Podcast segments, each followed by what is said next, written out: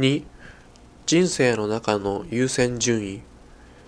人生の歩みの中で人が何を拾って歩くかはその人の生涯を想像する重大な要素なのです。ヤコブは子供の頃から長子の特権というものの価値を確認していました。それは父親が死なないと力を発揮することはありませんし、子供の時には全く意味のないものですが、彼はこの見えないものの価値を知っていたのです。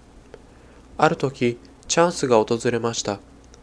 ヤコブが母の手伝いをして豆を煮ている時、兄のエサウは野山を走り回り、くたくたになって帰ってきたのでした。そして腹を減らしていたエサウはヤコブに豆の厚物を食べさせてくれとせがみます。ヤコブはさりげなく長子の権利を譲ってくれるのなら食べさせてやると取引を申し出るのです。エサウにとってはまだまだ両親が健在であり、長子の権利のことなどは考えてみる余裕もなかったのです。今、腹の減っている自分にとって、そんなことよりも一杯の豆の方がもっと大事だったのです。ただ、食べたいだけのことだったのです。これを他人事として笑うことはできません。私たちはすべてのことについて霊的なものより肉体的なもの、